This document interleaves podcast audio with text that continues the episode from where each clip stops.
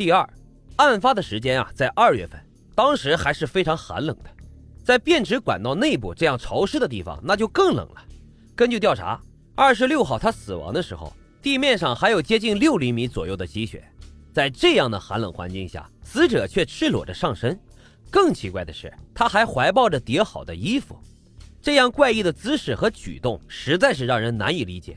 如果他真的是为了偷窥，在厕所如此昏暗的灯光下，真的能看清楚吗？法医在尸检的时候发现，死者除了在肘部和膝盖处有一些轻微的划伤，没有发现其他任何的外伤。死亡原因是被冻死的。通过验尸报告可以判断，他是活着进入管道，然后被冻死的。因为死的状态下是根本不可能进入管道。并且，如果进入之前就死了，怎么保持这样怪异的姿势的呢？还有他的致死原因肯定会被法医给调查出来。但如果他是活着被人通过外力硬塞进去的，那么他身上就一定有明显的外伤。然而他的身上并没有。第三，死者严志被发现的时候脚上是没有穿鞋的。警察搜查了便池管道，在里面只发现了一只鞋子，这只鞋子被证实是属于死者本人的。鞋子的位置就在靠近头部的地方，也就是一开始女教师看到的那只鞋子。现场只有这一只鞋子，那另外一只去哪了呢？警方通过对周边范围的搜寻，在案发现场很远的河边啊，发现了另外一只鞋子。为什么这两只鞋子相隔那么远，出现在不同的地方呢？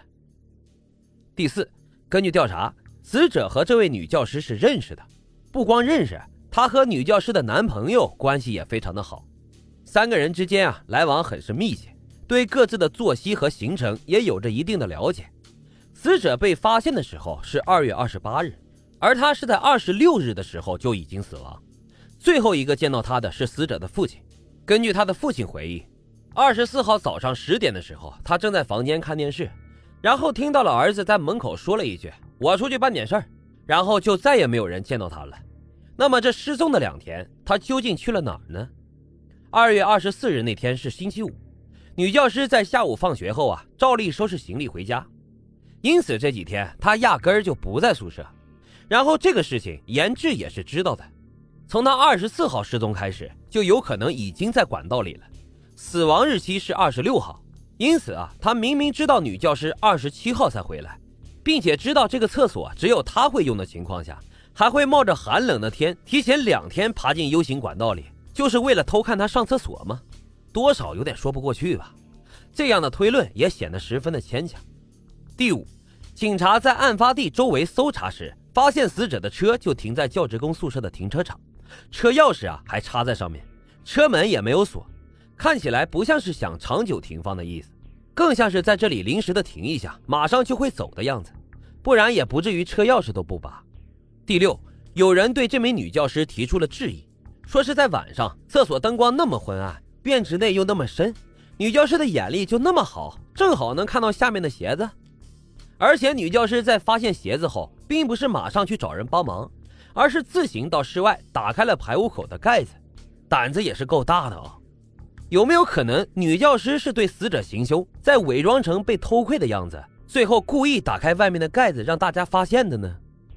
不过这样的猜测啊，没有任何的证据支持。并且也没有任何女教师想要杀他的动机。不过最后啊，还是离不开一个根本的问题：他是怎么进入管道的？虽然这起案件以意外死亡结了案，然而实际上没有任何一种理论是完全站得住的。最终，村民的联名要求重查也没有得到警方的支持，因为警方表示实在是找不出证据证明是他杀的呀。由于没有新的线索和证据，这件案子也就不了了之了。如今啊，三十多年过去了。仍然有很多人认为，这绝对不是一起简单的偷窥意外事件，而是一个经过精心设计、天衣无缝的谋杀案。那么，这起案件的真相究竟是怎么样的呢？也许啊，只有死者自己知道了吧。听众老爷们，对此你们是怎么看的呢？欢迎大家在评论区积极的讨论。接下来进入到我们的互动环节，我们首先要感谢永远的华妃、红莲妹妹和张自强为上期节目送来的打赏。各位都是老白的衣食父母，在这里老白给各位抱拳了。本期我们要恭喜红莲妹妹获得了本次打赏金额三倍红包返还的奖励，请在 QQ 群中与我联系。最后，欢迎听友们积极的订阅、点赞、转发与打赏，大家有钱出钱，有力出力。主播啊，养家糊口也不容易，还请大家多多的支持。另外，从本期节目开始会设立抽奖环节，您只要参与打赏，无论多与少，中奖的听友呢都会得到打赏金额三倍的现金红包返还。希望大家多多的参与。最后啊，再啰嗦一句，本节目接受任何形式的赞助打赏与合作，欢迎各位老板与我联系。好了，破解犯案动机，解剖人性善恶，感谢收听老白茶馆，我们下集见。